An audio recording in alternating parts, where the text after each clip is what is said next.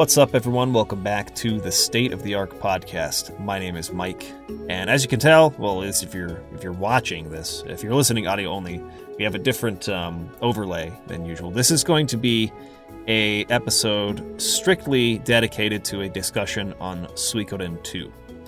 Um, this is the game that I am working on next for a retrospective review on YouTube. Um, it is a very, very highly praised and well beloved game uh, from the PlayStation era of golden, uh, amazing JRPGs.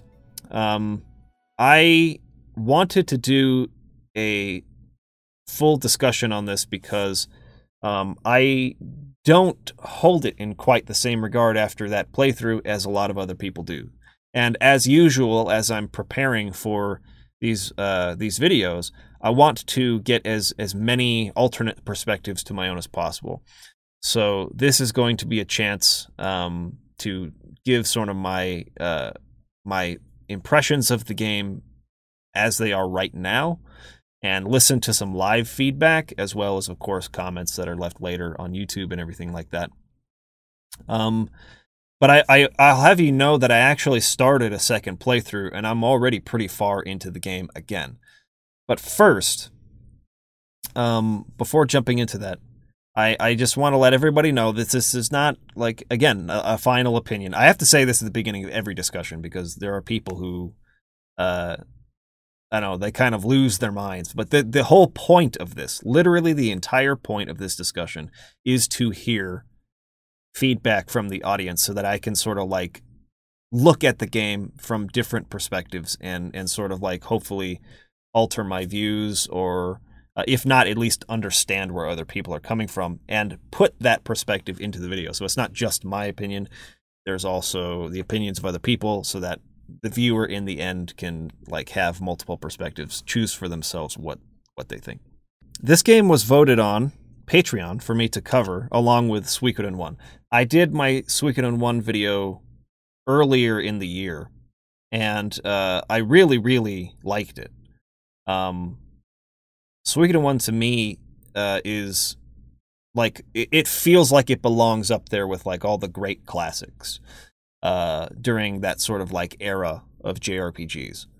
Um, and you know, if you haven't seen my video on that to know all the reasons why I feel that way, I mean, go and go go and see the video for sure, and you'll you'll get the full perspective on that. But um, I had played probably the first between five to ten hours of Suikoden 2 in the past, but I had never finished it before. Um, so I decided that well, I didn't decide. I had heard from basically everyone I'd ever talked to about Suikoden 2 that it was it's the best in the whole series. The story is very much a step up from the first game. Uh, the characters are better. The villain's amazing. Everything is just a step up and just way, way better than the first game. Um, and for the most part, I mean, there are obviously going to be some people who think, oh, Suikoden 3 is my favorite or Suikoden 5 is my favorite or whatever it might be.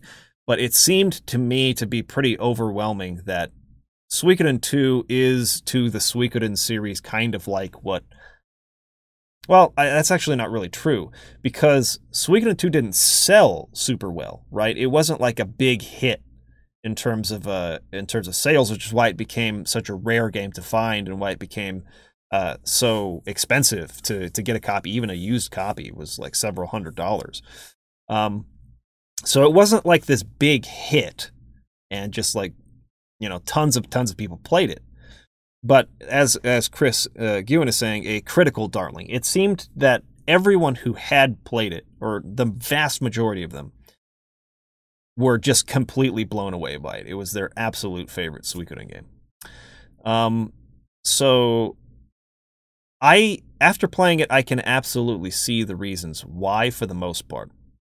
But there are a couple of things about the game and, and it's mostly due to dialogue, the way that the game's written and paced, that um, that held it back a bit for me. Let's start first with all the stuff that I loved about the game, and there really is a lot to talk about. Um, I think I might have given the impression when I announced this discussion video that I didn't like Suikoden 2 That's not what I meant to say. All I meant to say is I didn't love it the same way that a lot of like the purists, a lot of people who are huge Suikoden 2 fans love it. And I was expecting that I would. And it has every single element that I want from a great like JRPG. Like every single element that I look for is there. It just didn't resonate emotionally with me. And and we'll get into the reason why in a minute. But first let's talk about the things that I think are really great. First of all, the good moments in the story are really, really, really good. Um, I'll get into some of the specific ones I'm thinking of uh, a bit later. Um, maybe I can pull up uh, a couple of uh, maybe just one or a couple videos here to sort of show the type of scene I'm talking about. Okay, so let me switch screens here. It, it does its like sentimental scenes, like this one here, where Nanami and Rio are waiting for Jowy to come back. Um, and and you know you just wait there for him, and she kind of like tells a story about um a time from their past when when Ryu was lost in the woods and they were waiting for him like this. It's it's this kind of moment that Suikoden 2 does really well. And and and these moments are peppered throughout the story. Uh, there's like probably a dozen or so. Um, maybe maybe not quite that many, but it seems to me about that many moments in the story that were just like really heavy hitting moments, really well uh, executed moments that like packed that kind of emotional punch and and were um, I don't know, just well executed. Um, like I can, and I'll, I'll just iterate again. I can see why people would elevate this game onto that like S plus tier level, like putting it into discussion as the best JRPG ever made. Um, if if we're simply basing it on some of these these moments that I'm talking about. Um, so there's there's absolutely no doubt that like this game is full of really heartfelt, really really good moments in it. Um, I think my absolute favorite in the entire game uh, is is this from the beginning. Like the game's just intro sequence is really really well done. The the Youth Brigade, which is what where our characters are, right? They were fighting in this war between the Jowston city state and uh, and Highland. They were fighting on for Highland in the Youth Brigade, right? So there's this. I guess this. Uh, I'll just give a, a really quick spoiler warning, but it's just for the first scenario. I mean, literally the very first thing that happens in the game, right? So if you if you want literally nothing in the whole story talked about whatsoever, um, I guess click away. But this is just what happens is as the very first scenario of the game. Uh, essentially what's happening is that they're coming back from war. They're supposed to be a um, a treaty being signed between the city state and Highland, a, a peace treaty. Um, and what ends up happening is that Luca Blight, the prince of Highland, does not want the war to end. He wants it to continue. He wants to expand uh, the fighting, and um, so they they set up this ambush for this youth brigade that our characters belong to, where they're going to essentially just slaughter them. Highland is doing it in secret and blaming it on the city state as a reason to perpetuate the war. So Ryu and Jowy, the two characters here, um, escape from this uh, without becoming part of the massacre and uh, they have this moment where they have to kind of jump for it right into the river below because they're being uh, pursued and they leave a mark on this rock like we'll return here you know should we uh, get separated um, and then and then they kind of jump down into the river and it's it's a really intense pretty like dark little opening sequence right uh, pretty heavy hitting and but what i especially love is uh, the title sequence that happens right after it. So they jump down, it cuts to black, and then we have the opening sequence. I'm going to let the music play for this.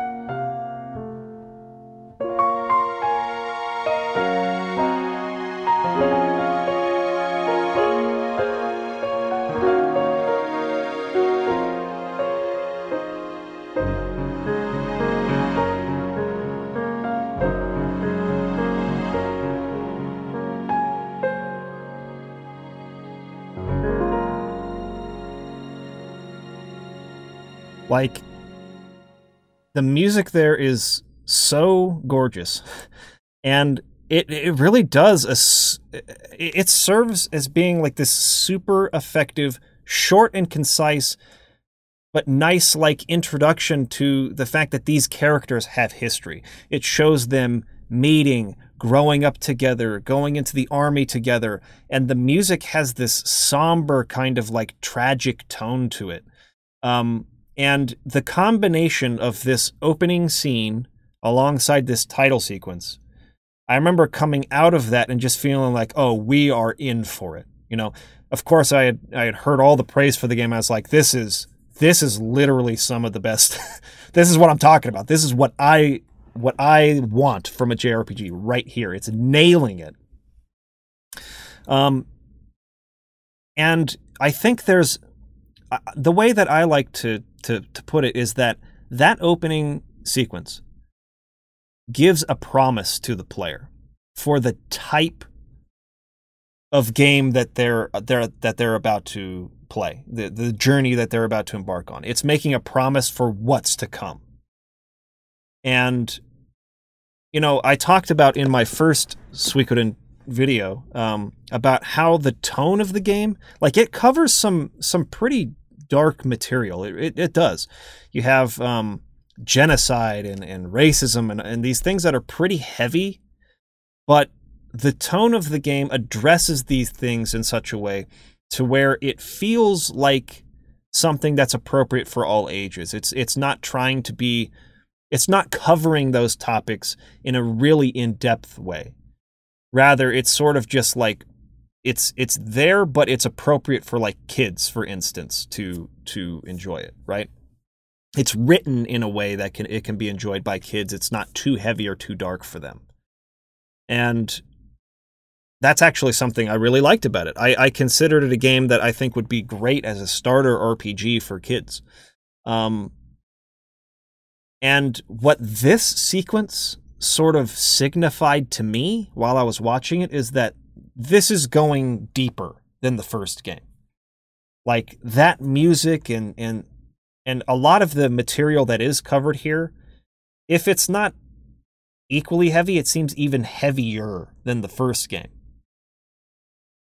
Um I'm I'm getting I'm getting ahead of myself here. Sorry, I apologize for that. I'm supposed to be talking about the things that I really like about it. Let me return to that in a minute, but I just want to say the good moments in the game are really really quite exceptional.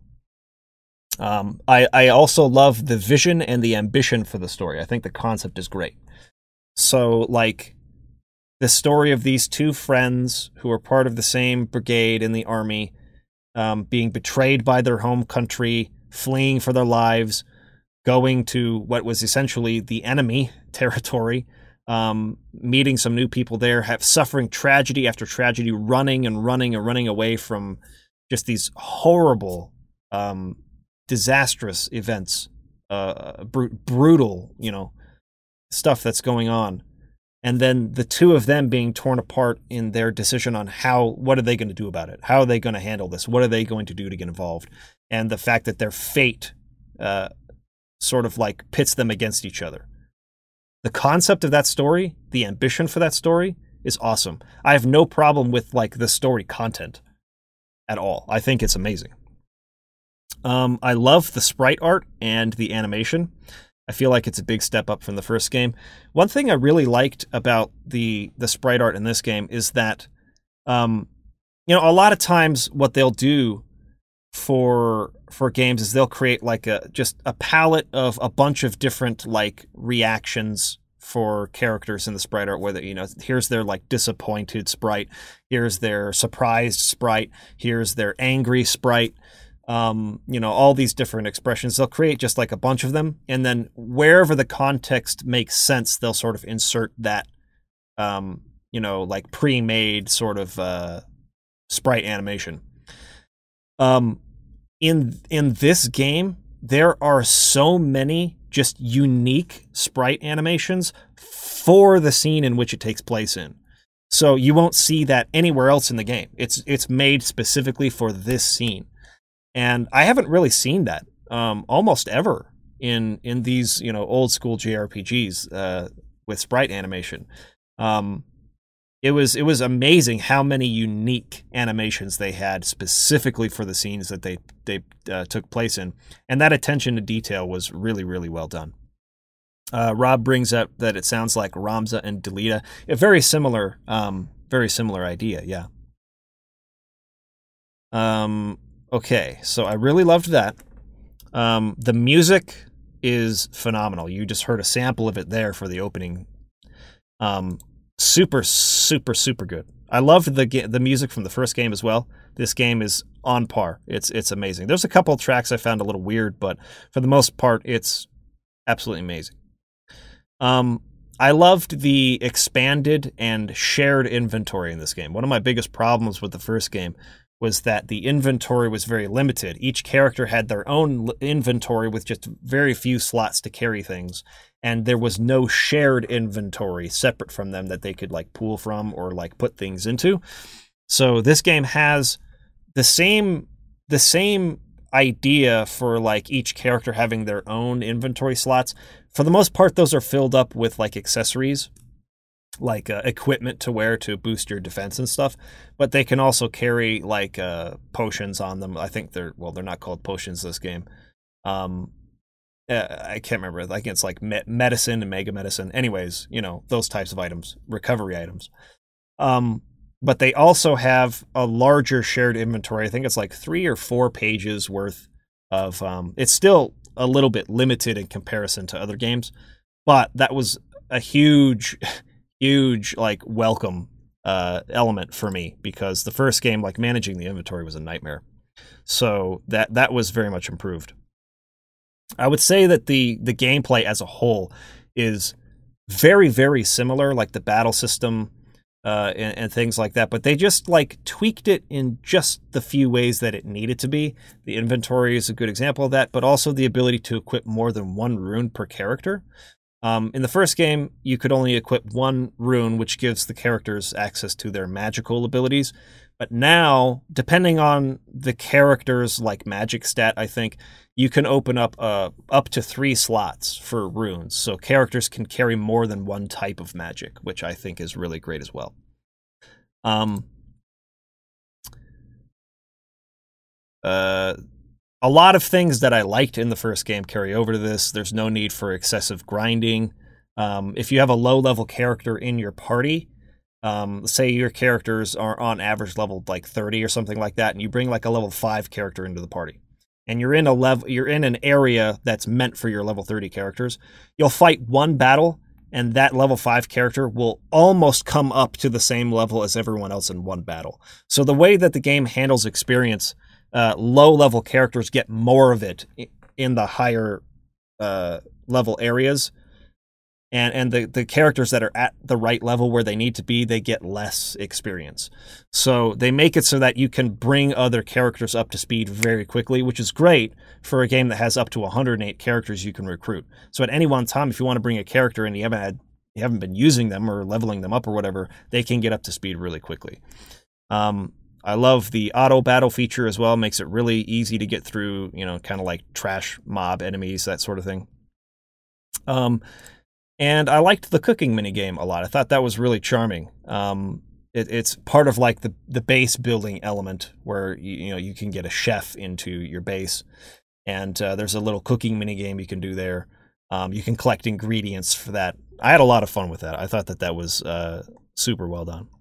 I don't want to make it seem like I don't think the game is good. I think it's actually a very solid game. I liked it quite a lot. Um, but here, here are some of the things that I struggled with. Let me see if uh, anybody's saying stuff here. We got FF12KD saying Suikoden 2, one of my favorite RPGs. Well, good. Then I, I'm uh, excited to hear your uh, your perspective on some of this stuff. So now let's get back to where we were. Um, I feel like that opening sequence that I showed there. Like I said, I felt that it, it gave the game it, it's like the developers are, are, are, giving you a taste, an offering, a promise for what you're in store for to hook you into the story and say, like, this is going to be something deeper than the first game. We're going to go um, a little bit heavier into some of this uh, this darker material, um, and it's going to be something uh, deeply heartfelt. However, I felt like the the actual writing, especially like the dialogue, pretty much felt exactly the same, if not even a little bit sillier than the first games did. Um, you know, the first game, like I said, it felt like a really good Saturday morning cartoon or something like that, something that kids could enjoy, but that also, you know, adults could look back on fondly as well. But this game's dialogue pretty much the the tone of it follows the first games to a T. It feels exactly like that, even though it it seemed like they were going for something a bit heavier, even though it seemed like they wanted to, uh, you know, hit on your emotions harder than they did in the first game. Um, it, it, was quite obvious to me that from from some of the moments I'm talking about uh, throughout the game that they they really wanted you to feel for the characters, but I think that the game often undermined itself uh, with like humor in kind of the wrong place or just general dialogue that felt uh, a little too silly for what was happening in order for me to really like get into it take it seriously like feel like the characters are believably reacting to what's happening. Um let me give just like one quick example of this um we have the scene where uh I just bring this up onto, whoops, onto the screen here. Do do. Here we go. Um, so like this moment's great, right? With uh, with where you're meeting Nanami, you get a really good taste of her personality here. A lot of really unique, uh, good sprite animations that are made for this scene. Um, but further on, this is this is after Rio and uh, and Jowy finally get back to their hometown. They're branded as fugitives, um, and they're they're like basically set to be executed. Um, so they're in dungeon here. Rauda comes and explains like what's going on. They're being led. Like the scene just really kind of builds up to this, right? Like they're they're being led, um, essentially to their death. We have Julia, the Princess of Highland, here, who's witnessing this, and seeing kind of how corrupt uh, her homeland under under the um, the leadership of her brother is becoming. But then, like, they have this scene where the boys are like getting beaten before they're hanged. Um, it's really like building up the tension. Like it, it's really kind of like Rising. This is like pretty intense stuff, right? But then like they come and they get rescued by Flik and Viktor who they, they have kind of it just feels kind of comic the way that they come in sort of like a boisterous adventurous kind of feel where they just kind of like wipe out all the soldiers just between the two of them. And they say oh no we got to go get nanami before we leave. We got to save her. We can't just bail. And so they're going to rescue nanami and she by herself is just like wiping out all of these soldiers and and and the dialogue, right? Oh, I'm so mad. In the name of Grandpa Genkaku, here's the secret golden bird, holy flower, dragon tooth, glory punch. Um, uh, hopefully, you guys are understanding where I'm coming from, where your tone has flipped really dramatically right on its head.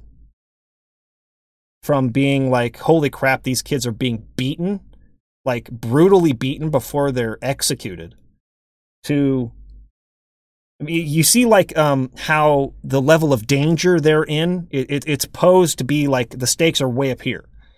But then the the highland army is shown to be a joke like about three minutes later. And and this this you know young girl can just like wipe out an entire like brigade by herself. Um it's it's not that that is it's not that this kind of thing is wrong. I'm not saying that like you can't have a scene like this.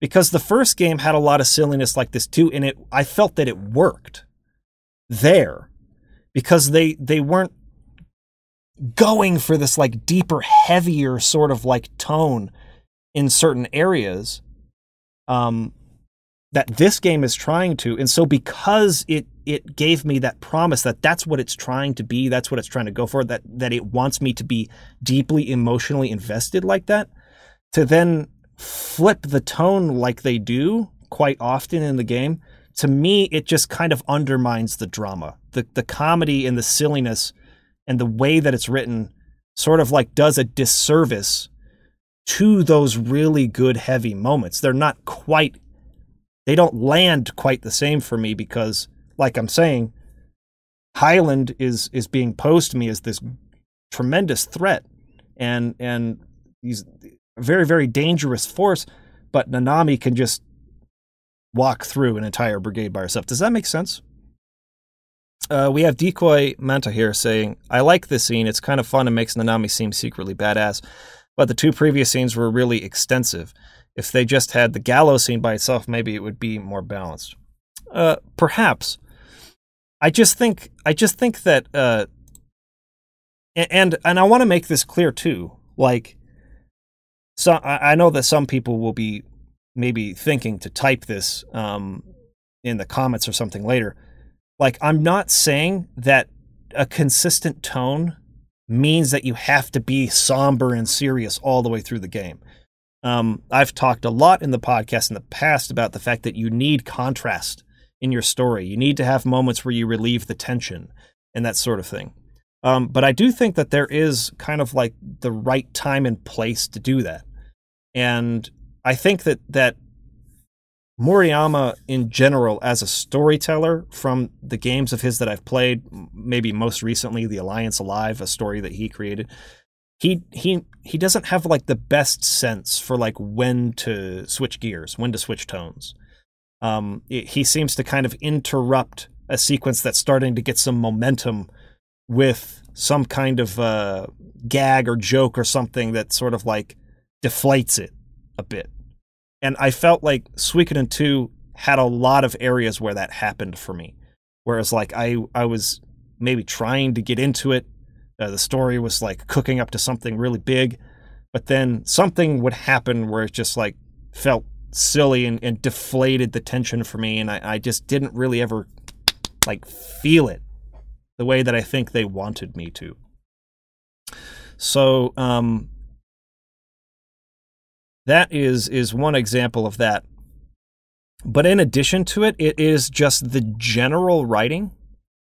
Um, let's see if I can find a good example of this. I mean, I, I talked about this a lot while I was streaming the game, uh, as I was going through it.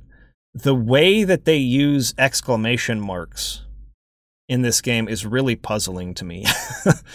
um, let's see if I can get an example here towards the end of this sequence when they go back and see Hilda. Like the way that they use just punctuation, um, you know, like dot dot dot for like a, a character being um, you know, silent or introspective for a minute or whatever. And the way they use exclamation marks is kind of insane. Like, okay, Hilda with five punctuation marks here with with five dots. I'm back. Uh, let's see if we can play this for a second. But like, watch the way they use exclamation marks. It's freaking nuts. And this is not just like a one scene thing. This is like, okay, right here we have I think that's whoa.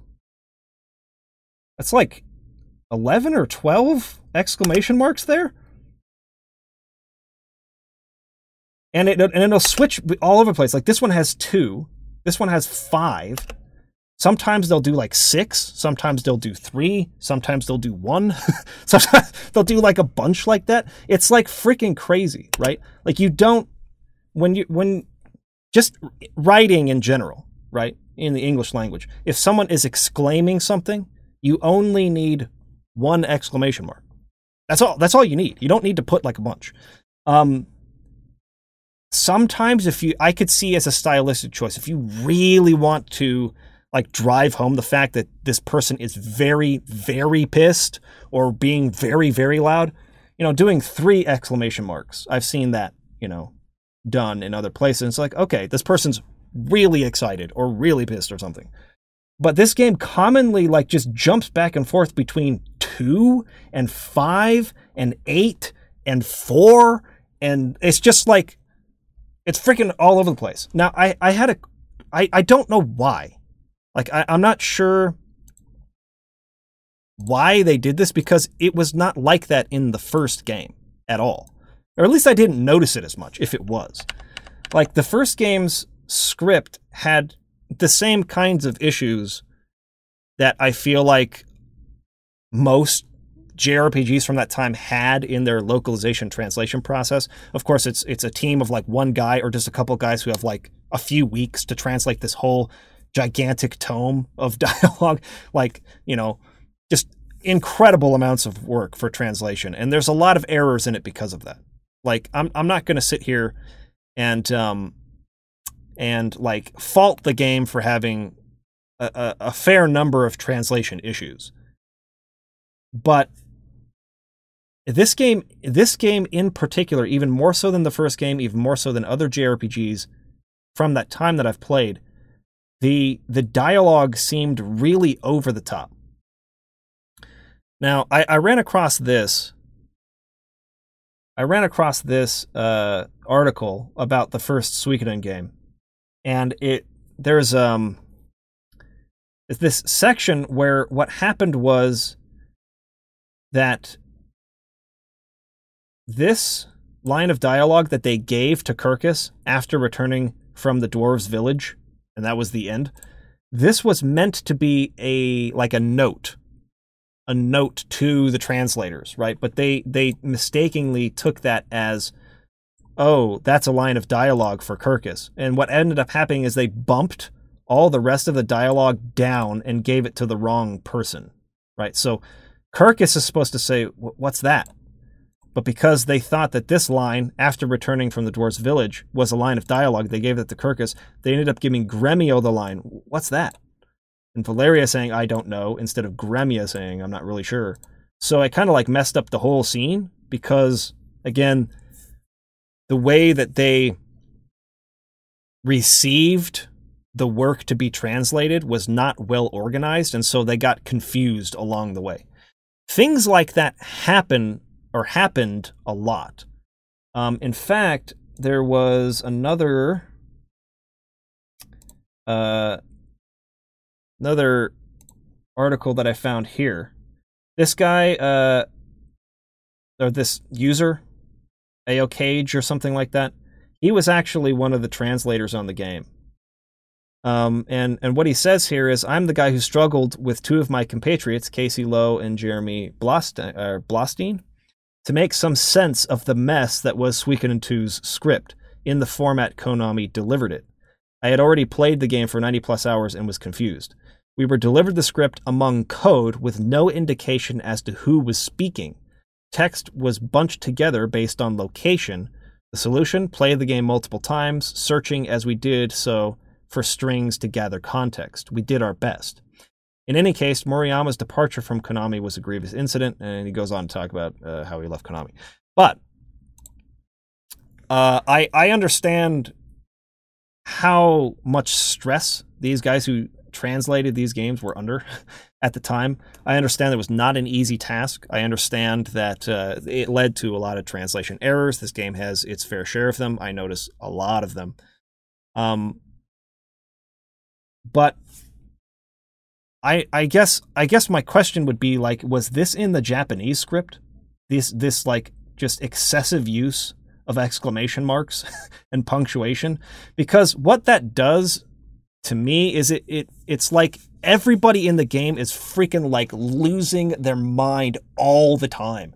Like they're just screaming their heads off like in every single scene. Like, blah, blah, blah, blah, blah. it's just like that's how i kind of like i guess like heard it in my mind as i was reading a lot of this dialogue is people are just like freaking at the top of their lungs screaming bloody murder constantly at each other like that's how it that's how it comes across to me like reading the dialogue.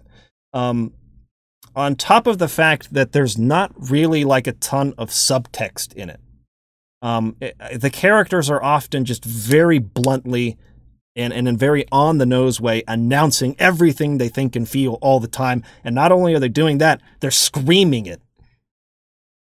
So the dialogue and, and the writing in particular was distracting enough to me for those reasons to where it was kind of hard to take the serious moments really seriously because they'd be, you know, maybe sharing a sentimental moment, but then Flik would turn and, and make a joke or a jab at Viktor or something, and then he'd just be screaming his head off in response. And it's just like, oh man, like you had something going there and you just like flipped it.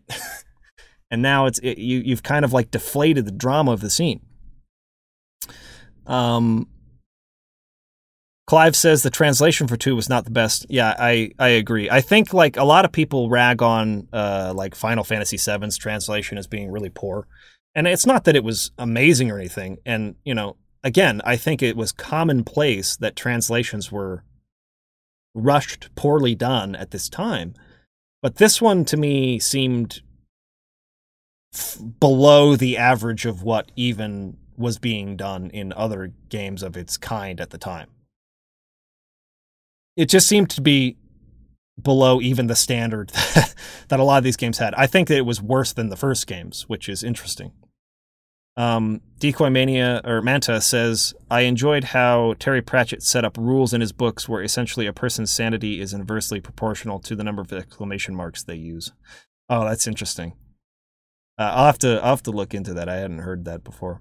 Um, Chris Ewan says it's like when old people email you in all caps. Yeah, similar sort of feeling. It's like it's just funny. It just comes across as being funny. It feels um, amateurish to the level, or, or like the person doesn't really know what they're doing to the level to where it just comes across as feeling just kind of blankly silly, and you kind of laugh at it instead of like taking it seriously. Like this scene right here that I'm showing is, um, I mean, this is a pretty serious moment in the game but like this dialogue and this like over overuse of exclamation marks like just it, it hits it just enough for me to where it, it makes it feel a little bit silly. Like i can't quite take it as seriously as i think they want me to and as all these characters are taking it in the moment right? And i think the game was undermined in a lot of areas by its by its dialogue and just by the pacing of the comic relief when it would come uh, we have uh, Polish Ryan here. I'm sure that you're going to mention it. Does a bad translation make this game worse than the first? Not not on its own. I mean, like if that was like the only issue I had, right? That was literally it. like no, like that that would be something about okay, translation's really not good. The localization here is worse than the first game, but like look at all these other elements and uh, if that was like the only thing isolated on an island I had a problem with, you know, it would be something that I would be willing to be like, okay, let's see if we can find, I don't know, some tr- fan translated script or something to like improve this. Um, I don't even know if that's been done for this game, but um, no, if it if it was that was the only issue, uh, that wouldn't be uh, something that would make it worse automatically, right? Uh, Arcadian Genesis asks, "Did you enjoy the gameplay?" Um, I I will say that f- uh, for the most part, I really did. Yes. Um, the battle system is great. I like the the way that the game uses runes. These are all carryovers from the first game, really. And uh, as I said earlier, I like that they expanded the inventory so that you have a shared inventory uh, for everybody. That really helped with um, item management and equipment and stuff like that. Um, and I like that you can equip more than one rune per character. These were uh, subtle things that they changed that I think really like improved the overall gameplay experience from the first one. However, and this is what I was going to move into next, one thing that I really didn't like was the war uh, minigame. And and this is something that kind of shocked me as I read a lot of other people's thoughts on the game. Like they seem to to really really enjoy uh, this game's version of like the large scale battles over the first games. The first game had like you know you had uh, the enemy sort of like army over here and your army over here, and it was more or less just like um, like a, a menu window would pop up with a rock paper scissors mechanic. You choose to like charge, and if they choose the magic option, then they'll beat your charge. Uh, or you know, it, it was it was basically a rock paper scissors mechanic. It was very basic, um, but had I don't know, it was just a really effective abstraction in in my opinion. And and there were ways you could strategize with it where you could send uh, you know your thieves or, or maybe your ninjas into the uh, enemy camp and then they could tell you uh, what move they were going to do next so that you could kind of like strategically win a few of those rounds and get, get yourself ahead a little bit. Um and i really liked it. I really liked it.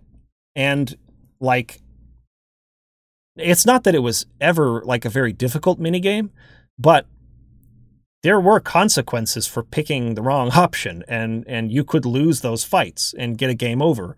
And uh and you could even have characters die permanently which is not necessarily very fair and i'm not saying that i liked that but it gave those battles a sense of tension. Like there's real consequences if you don't pick the right thing. If you don't use your uh, your other units in the right way to like give yourself an advantage, you could lose these fights, and it it could be pretty devastating.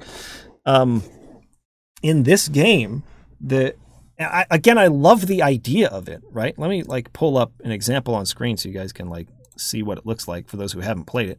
So here it is. This is what it looks like. It essentially looks like on the surface like Fire Emblem or uh, maybe um, uh, what's that game for the Sega Genesis? It's escaping me. I think it starts. Anyway, someone will tell me. There's a there's a tactical RPG for the Sega Genesis that is uh, similar in terms of you know you have you have your units you, you go in phases where you have your turn or your phase you move all your units in one turn and then it it switches over to the enemy phase and then the enemy moves uh, you engage units very similarly Shining Force. Thank you, everybody. That's the game I was thinking of. It, it, looks on the surface very similar to Shining Force or Fire Emblem or something. And the idea of that, like, this is a game about this. Essentially, it's a wartime story. And if you could have, for the story, like the big story beats and story sequences, a battle system that is traditionally turn based, uh, where you have like a party of characters and, you know, magic and, and equipment uh, customization, all that sort of stuff. But then in the wartime sequences, you have essentially a tactical RPG packaged right in there alongside of it. That idea is mind blowing. That's like freaking amazing. I can't believe that has, this hasn't been tried, at least to my knowledge, like this ever again. because that would be sick to get like basically Fire Emblem and Final Fantasy in the same game. And that's what this kind of like looks like on the outside, but it's really quite limited in a way to where they're, they're just not like each unit, each ground unit can only move one space per turn. And the mounted units can move two spaces per turn. But when it's when the movement is limited to that degree, you can't exactly like outmaneuver your enemies. You you can't really like and that's like the whole that's like the whole strategy is like I'm going to move these units around here and flank or I'm going to, you know, like position them here because the forest will give me an advantage or, or being in the castle will give me this advantage and you're trying to like put the units in the right place. But moving across the map takes such a long time and like your units and the enemy units each can only move like one space per turn. Let me like bring up a battle from like towards the end of the game. Um, there was this really big map where the enemies didn't move at all. They just like sat pack, like in the uh, in sort of like their castle, and I just had to move all the way across the map to find them for like several freaking turns. Okay, so the enemy units they literally just wait. They just sit there and they wait the whole battle and you move your guys all the way across this map for like five or six turns just trying to get over there. just trying to get over there to where they are and they don't move at all. And this this battle to me really demonstrated like how limited this minigame is. And for really no reason. I don't understand why they made the movement so limited like this. Like like, why would you start me at the left corner of the map and make me take like a bunch of turns just to like run all the way over there? We're just wasting my time trying to get them over there so we can actually fight. And and I get that as as uh as Polish Ryan is bringing up, they're defending the city, right? So they're just going to sit there. That's not what I'm. I'm not. That makes sense that they would sit there and defend the city. But with the movement being as limited as it is, why are you putting my army in the farthest left corner possible and making us just like waste time walking over there. Like I, I don't know, like this this mini game really wasn't fun to me at all. Like it was and the third, I guess, and final part of it that really bothered me was that I think there are 14 total battles in the game and I don't I can't pull out the number completely accurately this it just felt to me that there was maybe two of them total that you could really lose. Like most of them had sort of like uh, a you just like went for a certain number of turns and then a, a, a cutscene would come in and interrupt you and like you would either win or lose the battle. Th- these sequences mostly served as a vehicle for telling the story where it didn't really matter what you did in the battle. You couldn't really win or lose anyways. It was just demonstrating, okay, this battle's happening, and then in the middle of the battle, some surprise element would come up, and then we'd have to retreat, or they would retreat, or the the tides would turn. You couldn't really lose. Um, I would say, like literally, the vast majority of these battles were not like. It would be like you'd have to try to get a game over like you really couldn't lose them. Right? And there there was only like two I can remember on the top of my head where you could actually get a game over and lose. You actually had control over all the units. A lot of the time you don't even have control over every unit in in your own army. Uh, the computer is controlling a bunch of them, and then you have maybe control over one or two or something like that.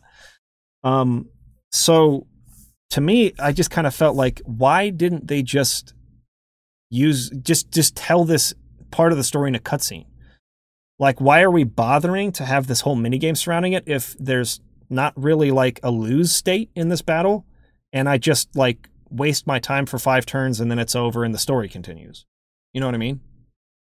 Um, they also weren't very clear a lot of times what the victory objective was or or what the um uh you know, like what what would constitute a, a failure or a loss? Uh, the what do they call it? Um, the lose state, I guess.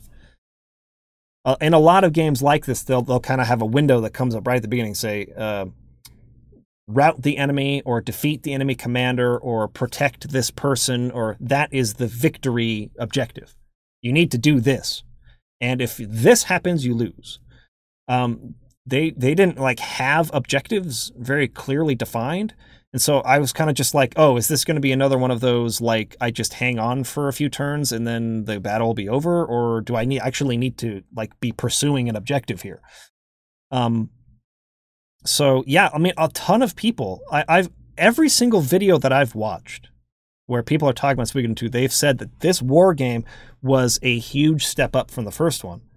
And I'm really struggling to understand why, because the idea of it is great, but in practice, it's extremely limited. And most of the battles are just a cutscene, anyways, and a vehicle for telling the story. You, can't actually win or lose them.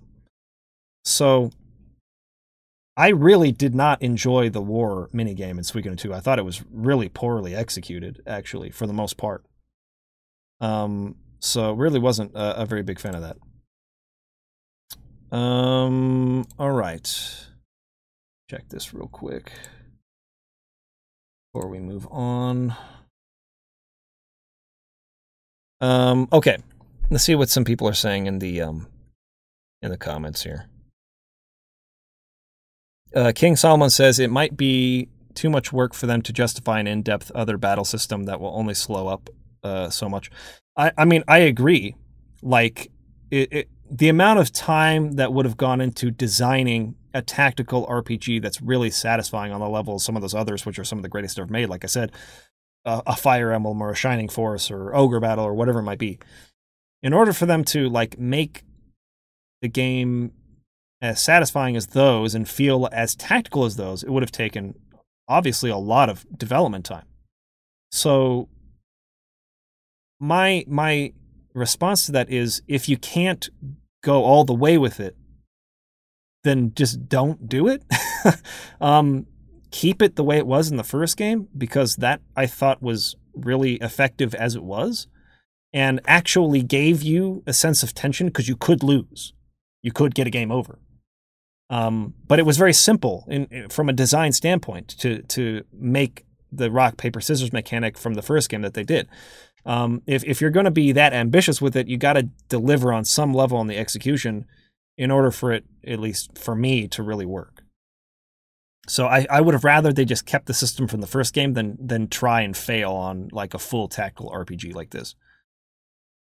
Uh, we got a comment here. My memory is a bit foggy, but I feel like many of the background mechanics didn't make any sense. Uh, Clive says to put your tactics to use, you get some freedom to attack how you want. Or did you say so? I think the worst part about them, he said first, is that the attack and defense stats do not seem to matter. Uh, to put your tactics to use to give some freedom to attack how you want. I absolutely agree with that. Uh, Arcadian Genesis says Ni no Kuni 2 has an RTS style minigame. Clive says if they did not happen, you would have no sense of a war. I think the first one does not show enough scale. Um, I think that's. I, I feel that they did. Like, I suppose you could um, expand the window in such a way to where you maybe have more little units on the screen or something to make them seem bigger. But I felt that the first did succeed as an abstraction to give you the sense of this idea of a large scale. Because while they didn't have like the actual number of units on the screen matching um, the actual size of the army, they did have that number at the top where it's like, oh, the enemy army has 20,000 men and your army has like 9,000 men. And you do an attack and a bunch of the guys would get hit and die or something. And then there would be a counter on that number of men in the enemy army and it would it would count down really fast. It'd be like, "Ooh, that was a big attack. You you slew 5,000 in that like one sweeping kind of attack or whatever." I felt that it worked. And I felt that at least even if it if it wasn't if it didn't give the the sense of scale that maybe some people would have wanted, it was still more effective than what they did in Suikoden 2. Um which I feel just I, I don't know I felt like that most of those battles were so pointless. Um, Arcadian Genesis is bringing up Ni no Kuni 2's RTS style minigame. I I have not played Ni no Kuni 2. I didn't know that it had that though. That's interesting. I'll probably want to look into that a little bit. Uh, War uh, six two four says I didn't really care for it the the Ni no Kuni two RTS style game, but I also felt Ni no Kuni two was inferior to the first game. The overall feel of the game wasn't the same, and the kingdom building was too much of a grind. Um, Bellhart also talked about Ni no Kuni two. Okay. Uh, oh yeah, Type Zero. Type Zero had like a world map sort of like battle minigame. I remember that. I didn't play it too much because I didn't really like Type Zero very much, but that is another one to kind of look into, I think, as I'm sort of analyzing how games that are not tactical or RTS style games, but that implement minigames like that, how did they handle them? So I'll look into Ni no Kuni 2. I'll look into how Type Zeros worked, uh, just to make maybe some comparisons if possible. Uh, Clive says the first game felt like a skirmish, not a battle. I guess I could see why you, you saw it that way. I I th- I felt it worked, but um, anyways, that sort of ends my general um thoughts. Uh, my my pros and cons to the game. Um, now for the kind of just the last part as I wrap this up. Um, this is going to be spoiler territory. So if you haven't played the game um, and you don't want like major story spoilers, this would be a good time to click away. But this is just another like really positive thing, something I felt the game did amazingly that I wanted to bring up. This sequence right here. Uh, this is a really long stream that I did as I was preparing for this another battle there. But this this scene where you finally go face to face with Luca Blight, uh, Velhart's bringing up Fort Condor uh, in FF7. That was also not like the strongest uh, RTS minigame. Anyways, but this this boss fight against Luca Blight, like the whole scenario leading up to it, um, the preparation for it, like the the trap that they lay out like all the all, on the back of all the context all the hor- horrific things that Luca Blight has done up to this point. Just how much you hate and fear this character right? Um and and when it led up to this battle this was among the most epic boss battles I've ever seen in any game in my entire life. Like of course, he's always exclaiming with many, many, many exclamation marks. And you have what with three exclamation marks on the back of like six dots.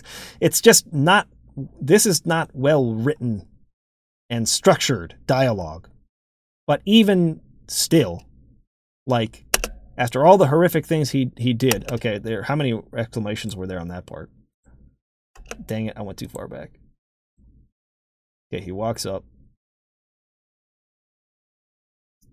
Oh, I named my castle Resonant Castle. I forgot about that.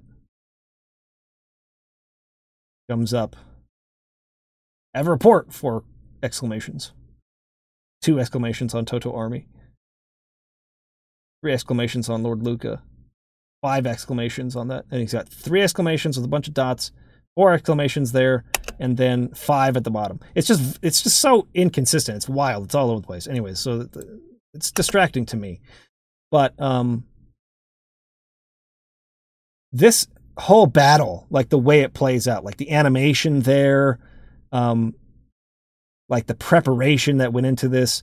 Uh, Shu as a character, for instance, I hated Shu when I first met him like just despised the guy. But he really proved himself over time, and I ended up really loving that character. And his his strategies were so smart. Um, and so like, anyways, on the back of just kind of all this context, and then the the boss battle itself is actually pretty difficult in comparison to the rest of the game. Which it's a fairly easy game for the most part. Uh, not not really very difficult at all. But this fight in particular was really tough. And you know, you fight him with one group, and uh, you get through that group, and then you have to fight him with your next group. You know, because he he basically like wipes out everybody. He's so strong, he's so powerful that it takes you like three different groups of characters to like kill him. Right here's my final group finally uh, taking him out. But this fight was amazing, and just Luca Blight as a character in general, I, I thought was so good. Um, but then you know, like they're chasing him, and the the way this kind of scene all ends up here, uh, the background art, the tone of the scene, um, just everything that led up to this. I mean, I'm kind of rambling a bit, but I'm just trying to say that this was one of it, this is by far the best moment in the whole game for me like by far the best game, the best moment in the whole game.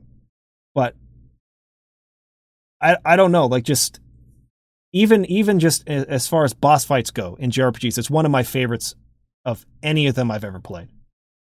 I thought it was really, really, really, really amazing. So I want to talk about Luca for a minute. Um, and and this is probably just the last point I'm going to make in general. Um, this kind of happened to me with Xenogears too, right? Like I played Xenogears, and as a lot of people do when they finish up with it, there's a lot of confusing elements there. You kind of get to the end of it and go like, "Wait, okay, what happened?" and um, as you research into Xenogears and you learn about a lot of the lore surrounding it that maybe they don't quite touch upon in the game, if you read Perfect Works or, um, anyways, you, you discuss discuss it with other players who picked up on things maybe you didn't pick up on. When the whole picture kind of starts coming together, it's like that is freaking unbelievable. Like one of the best stories of all time, right? Even though when I was actually playing it, I felt maybe a bit confused, frustrated at certain parts, like I'm lacking the context I need, what's going on. Uh, when you when you take the effort to really dive in and like research it, it, and it all comes together, it's like, oh, that was really worth the effort. Um, I'm by no means saying that Suikoden 2's story is even in the same universe of complexity from a storytelling perspective to Xenogears, but it similarly has this sort of like setting behind it, this world behind it that is really fascinating and a lot of the information there that is not necessarily touched upon in the game when you have that context you go oh now I understand like the actions of the characters a little bit better, right? Um, for instance, like the true runes, uh, the fact that the true runes are sentient to whatever degree they are, that they have a will, quote unquote, to whatever will to whatever degree they have, but that the the the the true runes influence the bearers of the true runes in such a way to where um, even for like the the moon rune with Neclord, right? Like there's a lot of speculation about whether or not he was essentially being controlled by the rune itself. Like he was the victim of the rune. I mean, he he stole that rune, and so like you know, I don't necessarily feel that bad for him. Like he was not necessarily a great guy to begin with. He stole the rune and wanted the power, but the bloodlust that came from it did, did not necessarily like originate within him. It came from the rune, the rune possessing him, sort of a thing, right? So, like a lot of times when Jowy was explaining that it was necessary that he and Ryu fight each other, like we have to be at odds. I I was a bit perplexed by it, as of course was Ryu and Nanami a lot of times when he would say it, like why? Like why do we have to fight? Like why can't we just like make peace? Why can't we talk this out? Um maybe greater context behind the runes is given in some of the later Suikoden games, but at least from what I remember and what I played here, I didn't really understand the nature of the runes too much. They don't like they don't like talk about them a lot. It's just kind of a you know, you have that sequence where you go into the cave and Leknaat tells you like it's your destiny to like obtain these runes. Of course, Jowy is searching for power to protect the people he loves, and that's why he's desperate to have one. Um, so they take the runes, but I, I didn't really understand the context that the runes sort of like change the fates and the destinies of the wielders. Um, we have a comment here saying in Suikoden 5, the Sun Rune briefly takes over the Queen with bad results. So maybe in uh, maybe in the other Suikoden games they they flesh this out a little bit more.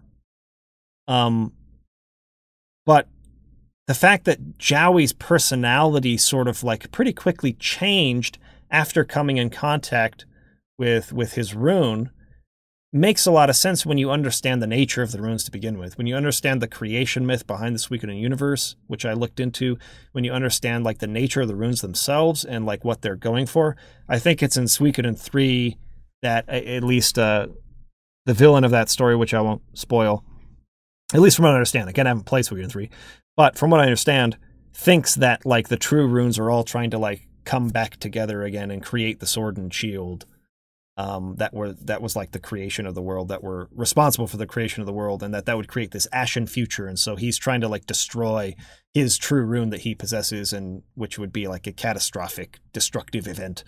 And so, anyways, maybe they fleshed that out a bit more, but it, it made sense afterwards. Like Jowy's entire motivation, what he's doing, and him wanting to fight Ryu and stuff like that, made a lot more sense when I understood the nature of the true runes but I feel like that context wasn't like given in the game. And so a lot of the time I was pretty confused by why Jowy was doing what he was doing. Like I got that he didn't see a path to victory with the city state. He saw the way like how dysfunctional the city state was and he was like screw this. There's no way that these guys are going to beat Highland. I'm going to infiltrate Highland itself and work up the ranks and then make changes as uh, the king of Highland, right? like that was his plan. I got that much of it. What I didn't get was that once he realized that Ryu was having success in the city state, he still felt a need to fight him. Uh, that they couldn't work together to make a peace now that they were both essentially in in leadership of the two forces why they couldn't just be like oh here we are. We're we're in a position where we can make peace and like end this war which has been our goal from the beginning. He like insisted that he had to fight and conquer him still and that had to do with the fact that they, these two runes are in opposition to each other, and and the runes are like guiding them into that uh, that that duel. So I know that there was at least some mention of that made in the game briefly, but I, I still felt like there could have been more context given to the nature of the runes and how they operate and how they sort of like manipulate people to whatever degree they do, um, or at least influence people. Maybe that's a better word. Um, that would have made some of that make more sense to me.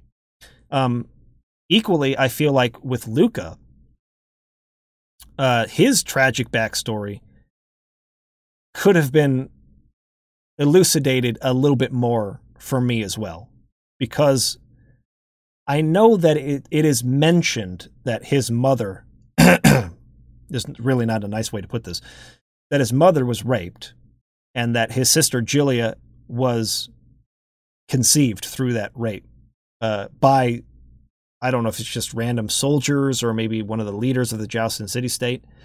So his hatred of the city state, on top of the fact that he's a psychopath already, right? He's already mentally ill.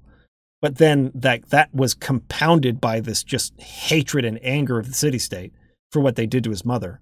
So he wants to just kill them all. But in but in like on the side of that, he's also angry with his father and the people of his own nation for allowing it to happen in the first place. So he's totally cool with just killing everyone in Highland too. He just wants as much death as possible. um and I really like I really like that as a as a like dark, tragic backstory for for a villain uh, to to give him like appropriate motivation to do what he does. Um, it's not that I I, I want to have s- a show not tell scene of that nature. I'm not I'm not asking for that anything like that. I just wish that like they had spent a little more time with Luca uh, whether in dialogue with his commanders or something like that, to where we could have gotten like a, a, more of a whole picture of his life um that I think would have like really like um just like hammered that point home, like how he became so freaking nuts and how his bloodlust grew to the point that it grew. And in addition to that, I felt like his dialogue uh, for a lot of the game is, is, itself very on the nose. I wish there was more subtext with him. I think he would have been a little bit more intimidating of a villain if he did a lot more action versus like talking about what he's going to do. Uh, he does a lot of like just laughing and and like calling people maggots and pigs and vermin and uh, it, it comes across to me a little bit over the top to the point where it's not it's not the same as like a, a mustache twirling villain, but in the ballpark of him coming across I don't know, it's just a little too much. I wish that he had he was a bit just a bit more nuanced in that more of like his intentions came through the subtext of what he was saying rather than him just always saying blankly and flatly exactly what he thinks and feels and screaming it all the time. Um, but again, the concept, the idea of the villain and and like the the the history of that character is really freaking intense. I love the design of the character. I think like he just looks really intimidating. And uh, anytime I came across him in the game, was like, oh crap, here we go. And like I said, this sequence where you where you end up like fighting him, one of the best freaking like boss gauntlets I've ever experienced in a game. And I just loved the way that this ended. Like this moment was the best moment of the game for me. Uh, Clive says the past cutscene in the cave shows that your grandpa and his friend were pulled by destiny, but still had a choice. You assume the role of the shield to protect and he the sword to attack. I, I did notice that as I was playing um, yesterday. It was it's a but thou must situation, right? Um, where you could sit there and say, I don't need power, I don't want power, I don't want the rune, over and over and over again, and then Jowy would say, "Come on, please," and then he would be like, "No, I don't want it," and then and then Jowy would be like, "Come on, like I need it to, in order to protect the people I love," and then eventually Leknaat will say something about how like she needs you to take it, and then I think there's like four or five different versions or, or, four or five different things that they'll say to you to try to persuade you to do it. And then it'll just recycle and go through the same four or five uh, little sequences again. But it's like you can't really choose. You have to take the rune, or else, otherwise the story can't continue, right? But yes, I think it is important to note that uh, Jowy and Ryu in like the canon of the story they chose to take these runes in order to have the power to protect the people they love and unknowingly like were became victims in a way to like the whims of those of those uh, runes the runes influenced them and and like bent them to their own will again i don't know if they're sentient to the point where they have thoughts and will like that or if it's just the nature of the runes uh, it's just in their nature to like drive people to act a certain way or whatever. But uh, it's effective stuff. I, I again, and this is something I talked about a lot in my discussions on Final Fantasy 13. I loved the content of the story. The story on paper is amazing. The ideas are great. I just feel like the execution and the writing and some of the pacing especially in like just how the dialogue is worded and written. And maybe that's a lot of that is a localization issue. I don't know.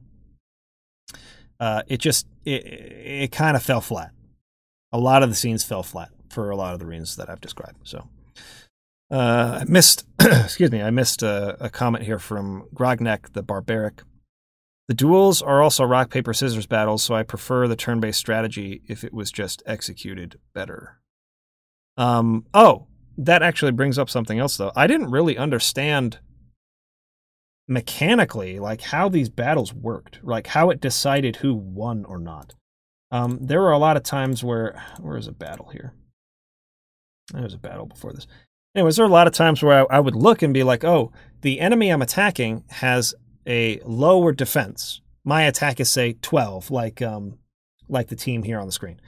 Uh, my attack stat is 12 and I'd go up to an enemy unit that has like a lower defense stat, like maybe uh, six or something like that, and be like, oh, we should definitely take them out. Our attack is twice as high as their defense.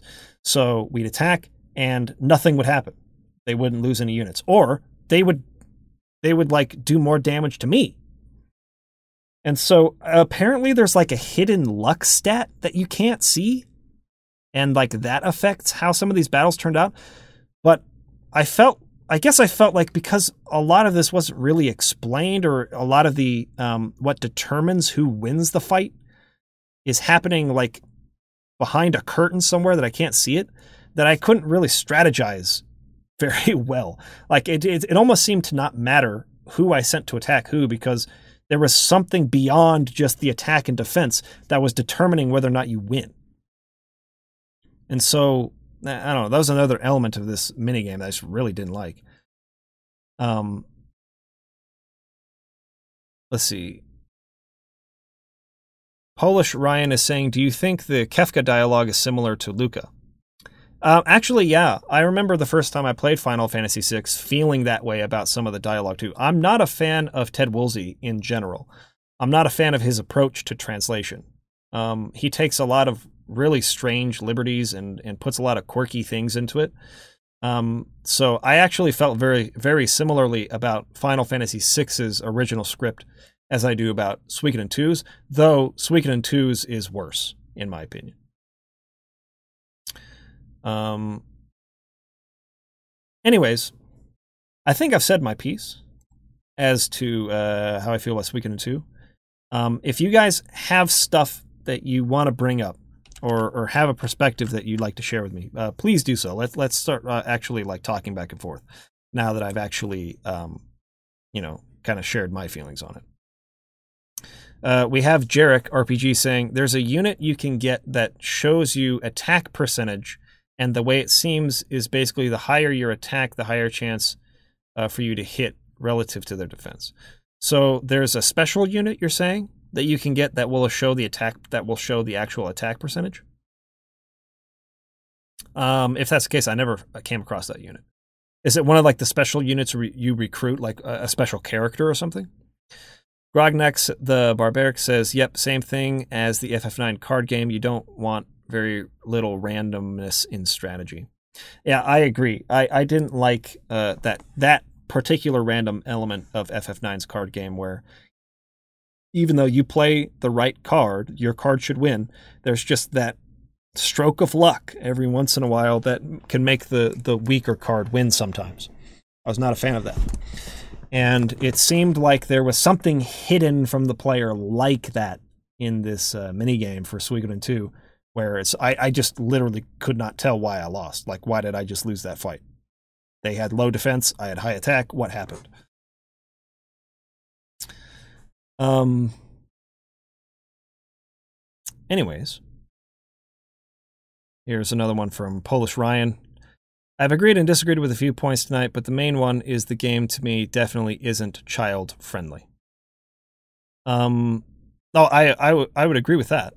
Um, I'm not sure if I uh, or what I said to um to suggest that I think that it was. Um, I don't think that it is. I think that the content of this story, unlike the first game, is not appropriate for like little kids to play. You know, you know, maybe like mid teenager and up or something. I, I would say games rated T. I don't know if it is or not. I can't remember what it's rated, but yeah, definitely a, a rated T game plus for sure. Um, but the dialogue is written very similarly to the first game's dialogue, which came across like a Saturday morning cartoon, even though it doesn't really fit the story for this game. That's kind of what I was trying to say is that, like, the way characters are talking feels Saturday morning cartoon like, but the content of the story is not Saturday morning cartoon content, if that makes sense. Uh, Jarek RPG, if you picked Kasumi from Toran, one of her special abilities for the war game was investigate. The librarian Emilia has a similar ability. Interesting. Uh, maybe I'll try that now that I'm kind of going through the the the mini or the game a second time. I'll try and look into that and investigate a bit more. But but yeah, I was just super confused as to like which unit should I attend to, to attack who? Like, does it even matter? what's actually determining which character is uh, hit? What's the hit percentage? Like, I just had no idea. So I just kind of was just having the closest guy attack the next closest guy. And in turn, for most of the battles, I just got interrupted halfway through for the battle to come to an end because of a cutscene, anyways. Cutscene just came in, interrupts the battle, and says, oh, battle's over now. You need to retreat. Like, okay, whatever. Um, Jarek says, like having a six attack power, you see that you have a 5% chance to hit, and it was depressing to see. yeah, that would have been nice. It would have been nice uh, to know that you there is at least some way to see hit percentage chance. Uh, Clive says, without spoilers, how do you rate the ending? Um, so depends on which ending you're talking about. I was not, like I said, like super invested in the game, so I did not collect the 108 stars of destiny. So I think that in my playthrough, I got what is considered the bad ending of the game. And I personally liked that one the best. Um, again, without spoiling, there are certain consequences that to me felt really impactful in the bad ending that they just sort of erase arbitrarily in the good ending where, you get all 108 stars of destiny. They're like, hey, that bad thing that happened, never mind. Everything's good. Happy ending. Hooray. and to me, it really took away again some of the um, the weight of the drama of the story. It's just like it, it felt like, oh, because you went through all the effort, we're going to give you this good and happy ending, but that happy ending doesn't really fit the game's story very well. Uh, I've seen I've seen all of the endings, Clive. So when I played through it and I saw the ending, I ended up watching the other two that I had not seen on uh, on YouTube. So I've seen the endings. Um, and like I'm saying, I don't like them as much as just the ending I got. the ending I got felt more true to the story. Uh, do you think your opinion would differ if you had played Suikoden 2 first? No, I don't think it would. Um, because my problems with Suikoden 2 are not really in relation to Suikoden 1. It's in relation to itself. Like the tone that the game is trying to achieve is undermined by its writing, both from like just a structure, like a scene structure standpoint, as well as a dialogue standpoint. Uh, those two things were distracting enough to undermine the game's drama, so I wasn't as emotionally invested as maybe a lot of other people were, personally. Now, I freely admit I'm in the extreme minority on this, like the extreme minority on this, because people seem to have, it was very effective for them. So that's what I'm hoping to get in responses, maybe some other people's, you know, their experience with it and, why it was very effective for them.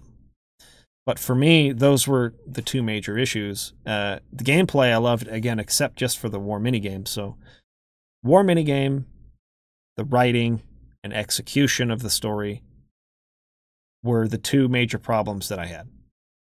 But they they were such an issue to where it, it, it left kind of uh, it, it knocked the game down quite a ways for me. Like you know the the tier system everyone's doing now where they they rate stuff with a tier system you have like the s plus on top and then s and then a b c d f like if i'm going to put something like uh, final fantasy 7 in the s plus as like absolute top tier uh, i would put suikoden 1 in maybe like the the s class just below it and i would put suikoden 2 in the a class just below that like it's a very good game. It's just not I didn't feel that it achieved that S plus status because of these execution issues that I'm talking about. At the same time, I'm also not saying that it, it is level it's on uh, on FF13 levels of being really jarring for me, right? I talked about FF13's uh, execution being just so out of whack for me that that game would be taken down to like a D level on that tier structure. Final Fantasy 13 I'd put like in tier D. Um, but Suikoden I'd put in A. Or Suikoden 2 I would put in A. Suikoden 1 I put in S. And then like uh, Chrono Trigger, Final Fantasy VII, uh, Xenoblade Chronicles, you know, some of these other games that I consider to be the best JRPGs ever. I put them in the S plus class. uh, Clive says you need to see the true. Oh, I already read that one. Grognek the Barbaric says, I played Suikoden 2 first and found Suikoden 1 a little jarring gameplay wise. I was also expecting a more mature story. I could definitely see that. Like, uh, going backwards, it would be like, whoa, this inventory system sucks. um, you know, like there are certain things that they added in the second game that really did. I mean, they seem like minor tweaks, but it really improves just the overall flow and experience of the gameplay. So the gameplay experience from the uh, just turn-based RPG, traveling from town to town, equipping your characters, leveling up. That side of it is definitely an improvement in the second game from the first game. There's no question about that. So I would definitely agree. Going backwards, it would uh, it would seem weird, and the fact that the story isn't even attempting in Suikoden one some of the just like heaviness of Suikoden two, it may be like, oh, well, you know, what what is this tone? What is this all about? So I can definitely see your perspective on that one. Uh, Jarek RPG says, I agree with you on those. The game had awesome moments, but some parts were lacking. Yeah, it's it's almost like it felt to me like there are these, let's just call it 12, a dozen really good moments here. And the parts that connect in between those moments just feel lackluster and they, they feel like they don't consistently live up to the same level of quality as those 12 really really good moments in the game it's like all the stuff in between them is like mediocre and then those 12 really awesome moments were like whoa that was freaking insane that was amazing uh, Polish Ryan says, overall, what should we expect from your retrospective for Suikoden 2? That's a good question because I'm, like I said at the beginning of the stream, I'm having trouble finding uh, any sort of like background information on the development history of Suikoden 2. Um, most of the information there is on Suikoden development history comes from the first game th- that I already covered in my retrospective of the first one. Um, interviews from Murayama and stuff like that. A lot of a lot of um, the like explanation for like the thought process behind how it was made and developed and you know like what what was the inspiration for it a lot of that info is all Suikoden 1 info and there's not a lot on Suikoden 2 if you guys have any sources for um, interviews or anything like that that I haven't shown I, I have the ones from Suikoden Revival movement which were years and years later where they interviewed Murayama but he he and he kind of talks about Suikoden one, two, and three in those. You know, their their questions. A lot of it pertaining to lore, but not a lot of it pertaining to development history, and in in particular of Suikoden two. Um.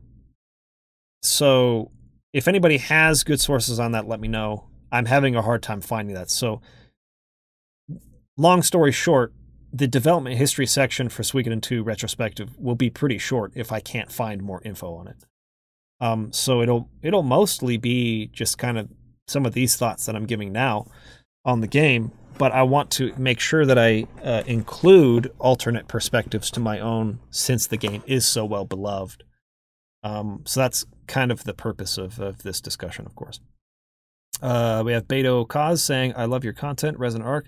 I'd really enjoy to hear your thoughts on Tactics Ogre someday. Man, I've I have an itch to play Tactics Ogre. There are a lot of great great tactical RPGs that I, I want to try. Um, Shining Force is one of them. Uh, Ogre Battle and uh, Tactics Ogre. Um, I was playing Ogre Battle 64 a little bit there. I, I really liked that one too.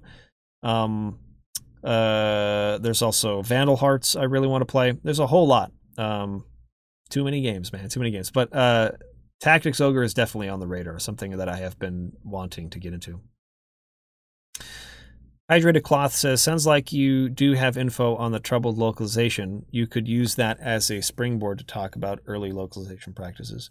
Yeah, um, I mean that that first article that I brought up was uh, that that error for that was in Suikoden one, not two, but that little like snippet from the the guy who worked on the localization in that forum on NeoGAF, I think it was. Uh, that that I definitely will include that as being a possible reason for the translation and localization being really rough in this one. Uh, we got uh, Lemon TS uh, Do Mojo, I think it is Mo or Joe Mojo Dojo Mojo. Um, where can we call? Calling in for the show. I have tried uh, setting that up in the past to where we could have people calling from Discord. Um, it's been a bit of a mess, so I, I don't have something like that uh, set up currently. Um, so for now, we're just doing live chat. Uh, no, I'm not. I'm not gonna. I'm not gonna call you right now. uh, uh, I'm not going to take a call from somebody that I haven't uh, contacted previous to to the live stream to know what they want to call in and talk about. Um, so, anyways, uh, you seem to be pretty uh, pretty adamant though. So, uh, if it's boring, you can just take off. I have no problem with that. Peace out. Um, anyways, uh, if anybody else has um something else they want to share on Suikoden 2, uh, feel free to do it. If not, then um, if you just have uh, something else, something else that you'd like me to comment on before wrapping up the, uh, wrapping up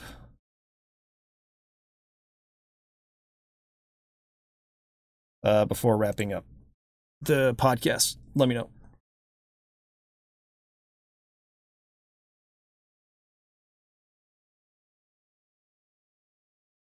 Got Ice King saying, Hey man, I love your content. I played and finished Suikoden 1 and enjoyed it. While I hadn't finished Suikoden 2, I played about 13 hours of it. Enjoyed the fact that you are running away from the Empire instead of pursuing one. I liked that element of it a lot too. And and actually this is something that that struck me yesterday as I was uh as I was playing it was you have like the initial first sequence where they run away from uh from their youth brigade getting like massacred and they're they're like discovered by Viktor and Flik. Then they run away from them trying to get home to their homeland. Then they have to run and escape from there because they're branded as traitors. Then uh, they're constantly running away from Luca Blight, who's destroying Toto Village, Ryube Village, uh, Viktor's sort of like fort muse they have to flee from. It's just like place after place after place where they're rooted out and like forced to flee and run away. And like, especially the effect that that has on Pilika, the little girl, you know, to the point where like her entire, just entire life, the tragedy of that life is just like unbelievable. I feel like they use Pilika to really good effect um, in the game with her relationship with Jowy um, I, again, don't love the dialogue for her. I, I, think they, they, they're very on the nose a little bit with Pilika's dialogue. She refers to herself in third person. The way she talks feels very unnatural for a little girl. I'm not trying to like beat a dead horse with how the dialogue's written, but I just don't think it's very good. But as a character, she's used to incredible effect, and it really struck me how just often these characters are just totally uprooted from their situation and forced to run. And there's like there's no stability in their lives right? Like that's the kind of like war torn story that like really i guess resonates. Like you know like how it affects these these little kids is is really tragic. And i think that that was very well done. Uh you mentioned redoing your Final Fantasy review discussion videos. Uh, is that still in the works? Yes. So after I finish with Suikoden 2, um, I'm going to be doing a story analysis on Xenogears. Um, that I'm I'm kind of in the works right now with um, uh, Pat Holleman from the Game Design Forum. Um, but then after that, I'm going to be hitting on finishing up. Yeah, there he is right there. Uh, we're going to be fin- I'm going to be really, really focusing on finishing the Final Fantasy retrospective series, and not just finishing the ones I haven't done yet, but re-releasing them all with like a like you know the the oldest one you can watch on the channel right now is from like 2013 and so my style of writing my motion graphics, uh, this just kind of just the style and structure ha- has changed so much that they don't really feel congruent as like part of one series. Um, so what I want to do is go back and update the old ones and fix any in bad information that I had in them. Uh, you know, there's some like newer um, interviews that have come out. I want to conduct some of my own interviews if I can with uh, Sakaguchi and some of the creators of the series, guys who were there from the beginning. Um, I would love to actually like fill in some of the holes that I have in terms of like understanding like exactly what the development process was like. So there's there's a lot kind of milling around in my mind um, as to how I want to do that. But I, but most importantly, I want the audio, video quality, the motion graphics, everything to feel like it's part of one congruent series. And I'm going to be releasing all of those at the same time, not on the same day, but day after day for a couple of weeks until like the whole thing is completed and it's done. So once I'm done with this uh, Suikoden 2 retrospective and Xenogears video, that's going to be what I'm going to be like really hitting uh, next. Uh, FF12, Katie says, nice points. You mentioned I played this game, I think, around 2001. So, yeah, I don't remember clearly everything about Suikoden 2, but I do remember that I liked the music, gameplay, and characters. And and I do as well. Uh, the music is amazing. Uh, I think the composer's name, Higo. You know, I can't remember her name. Anyway, she's amazing. Um, her work on the first game is outstanding. Her work on this game is outstanding. Just totally amazing. So I agree with that. I like the characters a lot too. And uh, for the most part, I love the gameplay. I think it's a very good game. Like I said, like an A tier level game. Very, very good game. I just don't think it's that like absolute tippy top of the shelf, timeless classic, near near perfection type of experience. Uh, Clive says, I personally think, regardless of opinions, it's a shame we are very unlikely ever going to see another Suikoden game. That I agree with. Konami is terrible they're they're sitting. I, I, would at least like to see them re-released or, or remastered or something like that. You know, on the Switch or something like that would be cool. But uh, anyways, Wallace Ryan says it'd be great to have these games on modern consoles for a, a, a newer generation of people. Uh, yeah, absolutely. I just said that. uh, agree with you 100%. All right. I think that that seems to be kind of um, kind of the end here. I think we've reached uh, the end of uh, the discussion for today. Metal Gear Survive, exactly. Uh, thanks everyone for joining me. I appreciate you guys uh, tuning in and giving me your feedback. Please, please feel free to do so when I upload this to YouTube later. Um, feel free to if you if you think of something that you didn't come up with uh, while you were here in the live chat, um, hit me up in the comments uh, on YouTube when it goes up on Wednesday. Uh, one more from Ice King here, and then we'll wrap up. In Suikoden 1, the main character power or main character's power feels like something that he just has. But in 2, at least where I got to, it feels like when the two main characters get their powers, they start to have effects on the world.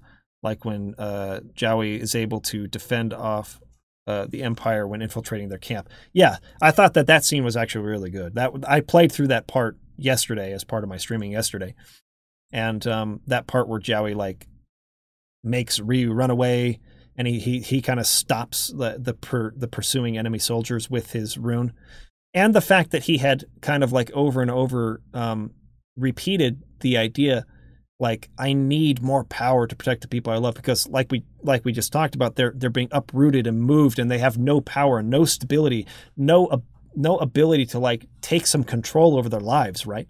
Uh, these teenagers would really be seeking for that.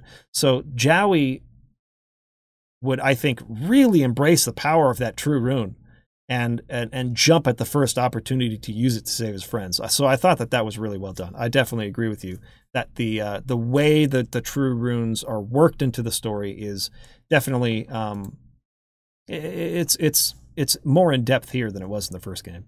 Whereas in the first game, I think Ted just kind of gives it to you, uh, and and without much explanation of like what it really is. I didn't really it didn't really bother me. I guess I didn't feel quite the same way you do that uh, the the character's power just feels like something he has. It, it, to me, it was definitely something he inherited from Ted, and there was a mysterious circumstance there that you know you found out about later in the game as to like who Ted is and what the true rune is and why Windy is after it. I thought that was all really well done in the first game, but I do agree that in the second game, um, it's it's done, if not equally effectively, even even more so. So, okay, everybody, that is it for this week. Appreciate you guys uh, tuning in, and um, I will be working on the Suikoden 2 retrospective this week. So those of you who are patrons uh, at the ten dollar level, that's going to be what the streams will be this coming week. Is is trying to get that script put together. So um, that should be out maybe in the next uh, two to three weeks, I think, on the main channel. So look forward to that. I might also put another video out pretty soon. Uh, just some thoughts on just the insane number of games that we've gotten uh, maybe some thoughts on Fire Emblem Three Houses. Um, if I have a chance to uh, bust out that Mana collection and play that a bit, uh, and and whenever I get my physical copy of Oninaki in the mail, um, anything else? Uh, I think there's been a bunch of people trying to get me to play a game called Battle Chasers. I think it was. Uh, I'm definitely interested in trying that out. So I might just upload something intermittently while we're working on Suikoden 2 video. Uh, and um, just to give some updates on stuff I'm playing. But otherwise, I'll see you guys again next week for another podcast. Peace out.